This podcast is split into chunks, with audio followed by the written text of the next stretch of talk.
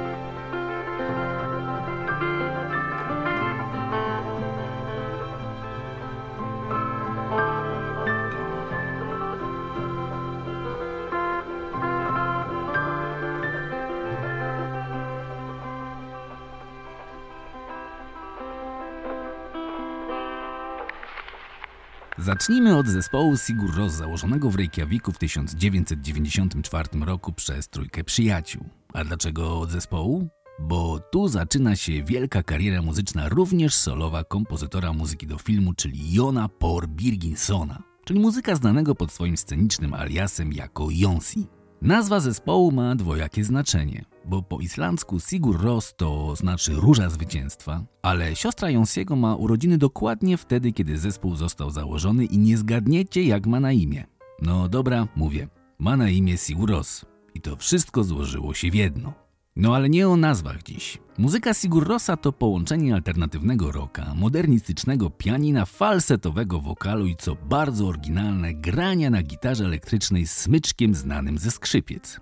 I to wszystko razem to po prostu mieszanka wybuchowa.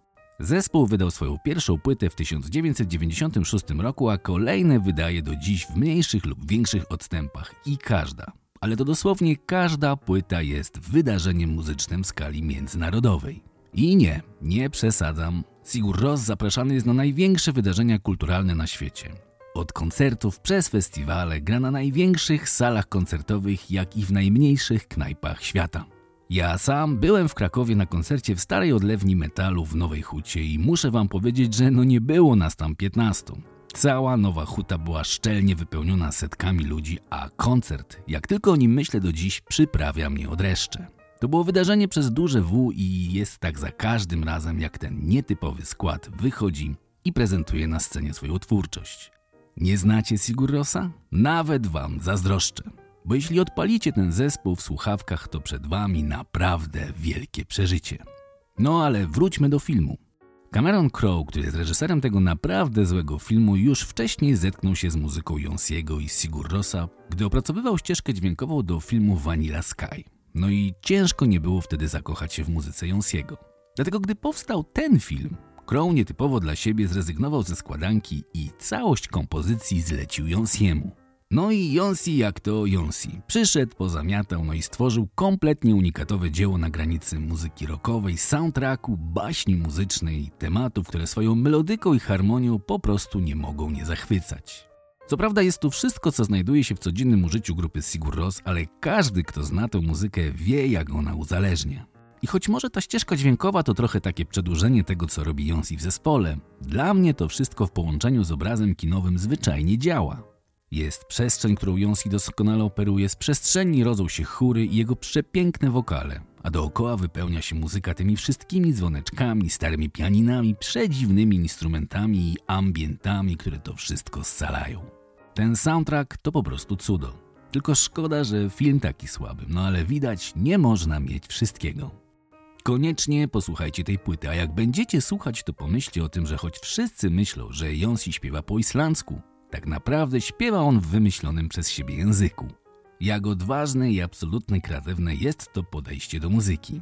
Głos jako instrument, który zamiast działać osobno, pracuje z całym instrumentarium i dopowiada, dopełnia, snuje opowieść, ale tylko w sobie znanym świecie wyobraźni. Mnie ta idea po prostu zachwyca. Zresztą jak cały ten soundtrack. Sigur Ros, proszę Państwa, koniecznie poznajcie, szczególnie ci, którzy nie spotkali tego grania wcześniej. To po prostu lektura obowiązkowa.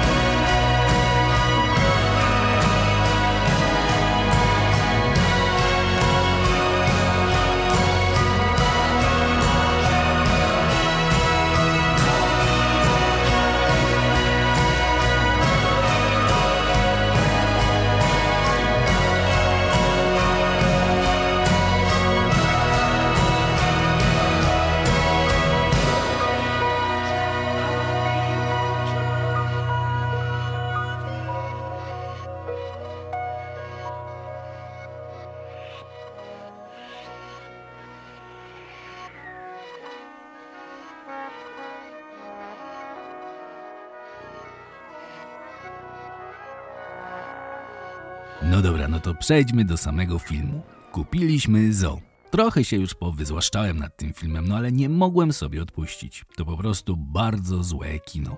No ale po kolei, bo może się mylę. Może to jest świetne, ale mnie po prostu nie leży. Nie wiem, najlepiej sprawdźcie sami.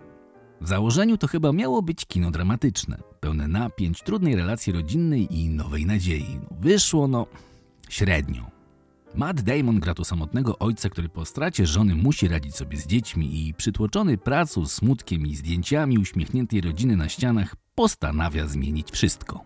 Rzuca pracę, sprzedaje dom i znajduje stare opuszczone rancho gdzieś za górami, za lasami i postanawia zacząć wszystko od nowa. Jednak okazuje się, że rancho to nie tylko kilka zwierząt dookoła, to całe zoo. Zapuszczone, średnio utrzymane i pomimo pasji pracowników ledwo działające. Pracownicy to wesoła galeria dziwaków, którzy pomimo braków finansowych chętnie i dziarsko trzymają się obowiązków. Lwy, małpy i pawie przechadzają się w klatkach, a Matt Damon nie wie co z tym zrobić. Ale chciał nowego początku, no to ma. Na grubo. No i oczywiście jest jeszcze postać kobieca grana przez Scarlett Johansson. Ta z tymi swoimi pięknymi oczami, zadziorną grzywką i figurą młodej bogini przechadza się między dzikimi zwierzętami i zachwyca. I wiadomo, dokąd to zmierza od pierwszego spotkania. Ale zo to nie przelewki. Zwierzęta muszą mieć określone warunki, jedzenie i bezpieczeństwo, a drewniane klatki ledwo stoją. A dodatkowo na horyzoncie pojawia się znienawidzony wróg, przedstawiciel publiczny mający sprawdzić, czy zo nadaje się do użytku. I choć próbuje wykonać swoją pracę najlepiej jak umie, w końcu mówimy tu o dzikich drapieżnikach, których siatka ledwo oddziela od dzieci, przedstawiany jest jako zło największe. Ośmieszony i sponiewierany dialogami wychodzi na strażnika i służbistę, a wesoła gromadka pracowników używa sobie na nim jak tylko umie. W końcu to przecież oni wiedzą, jak lepiej prowadzić zoo. Straszne, niewiarygodne i zwyczajnie naiwne. I w końcu, co łatwo przewidzieć, Matt daje radę. Sprzedaje wszystko, bierze pożyczki, gimnastykuje się jak może, no i ratuje zo. Wszyscy się cieszą, Scarlett go całuje, a służbista mający dbać o bezpieczeństwo zostaje upokorzony, no bo Matt stawia na bezpieczeństwo. No brawo on! I niestety to wszystko, bo tu nie ma nic więcej. A przecież potencjał jest. Nic przecież nie leczy ran ni straty jak właśnie nowy start. Samotne ojcostwo, dzieci w nowym otoczeniu, obcowanie z naturą, dzikość przyrody to przecież wspaniałe wątki, które tutaj tylko leżą i czekają na reżysera i scenarzystę. No ale ci zapomnieli o nich kompletnie. Wyszło dokładnie tak, jak Amerykanie rozumieją świat. Biznes, kasa, problemy, kasa i jeszcze raz kasa. No i zgubiło się gdzieś to wszystko, co mogło mieć głębsze znaczenie. Zostało poczucie zakłopotania i tani film familijny, który nawet moje dzieci uznały za kompletnie nieudany i opowieść o tym, że nawet najlepszym twórcom wychodzą czasem takie kalafiory. No ale na szczęście jest muzyka Jonsiego i cały ten potencjał, który niesie w sobie jakoś ratuje ten świat. Nie tak to powinno wyglądać, że soundtrack żyje, a film umarł. No ale nikt nie wie, jak będzie wyglądać jutro, nawet najlepsi księgowi z Hollywood. I to chyba jest dobra wiadomość wynikająca z całej tej porażki. Jeszcze nie wszystkim rządzi algorytm z Netflixa. I nawet najlepszym zdarzają się pomyłki. A to daje nadzieję nam wszystkim. Szkoda tylko, że to jedyny pozytywny wniosek, jaki płynie z tej historii.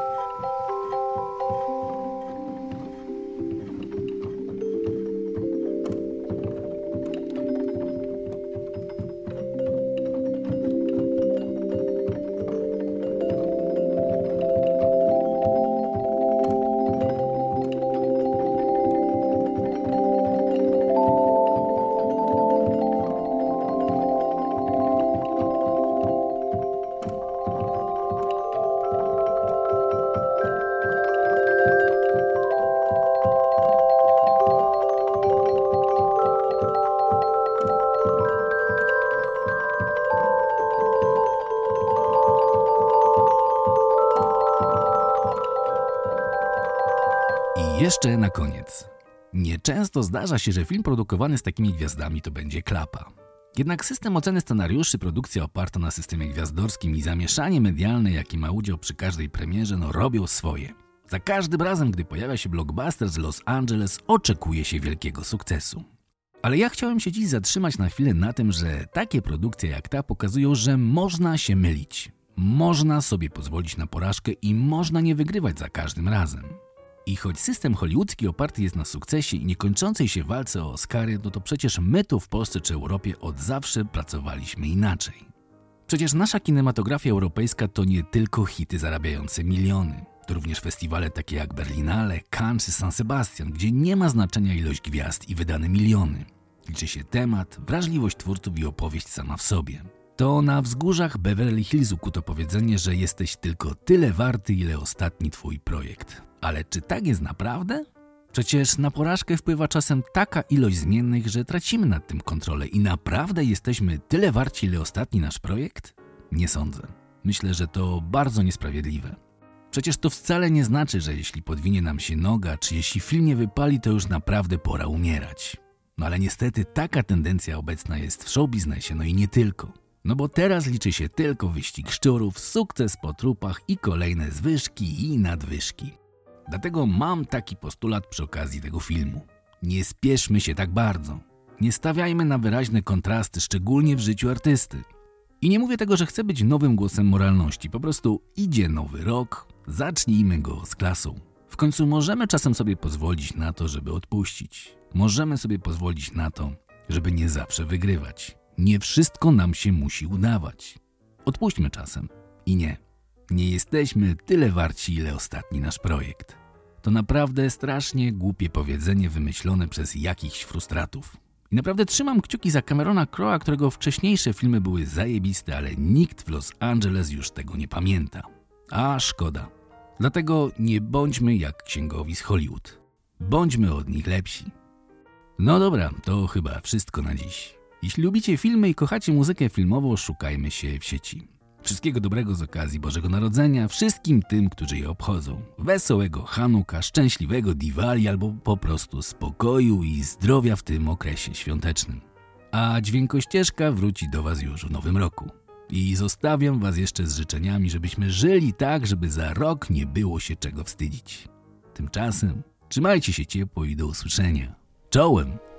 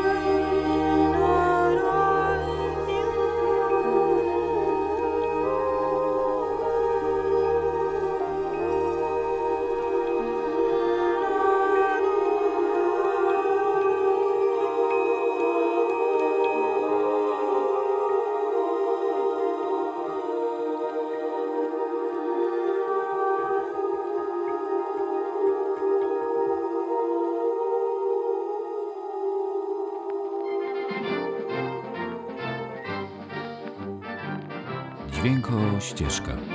Podcast o muzyce filmowej i nie tylko.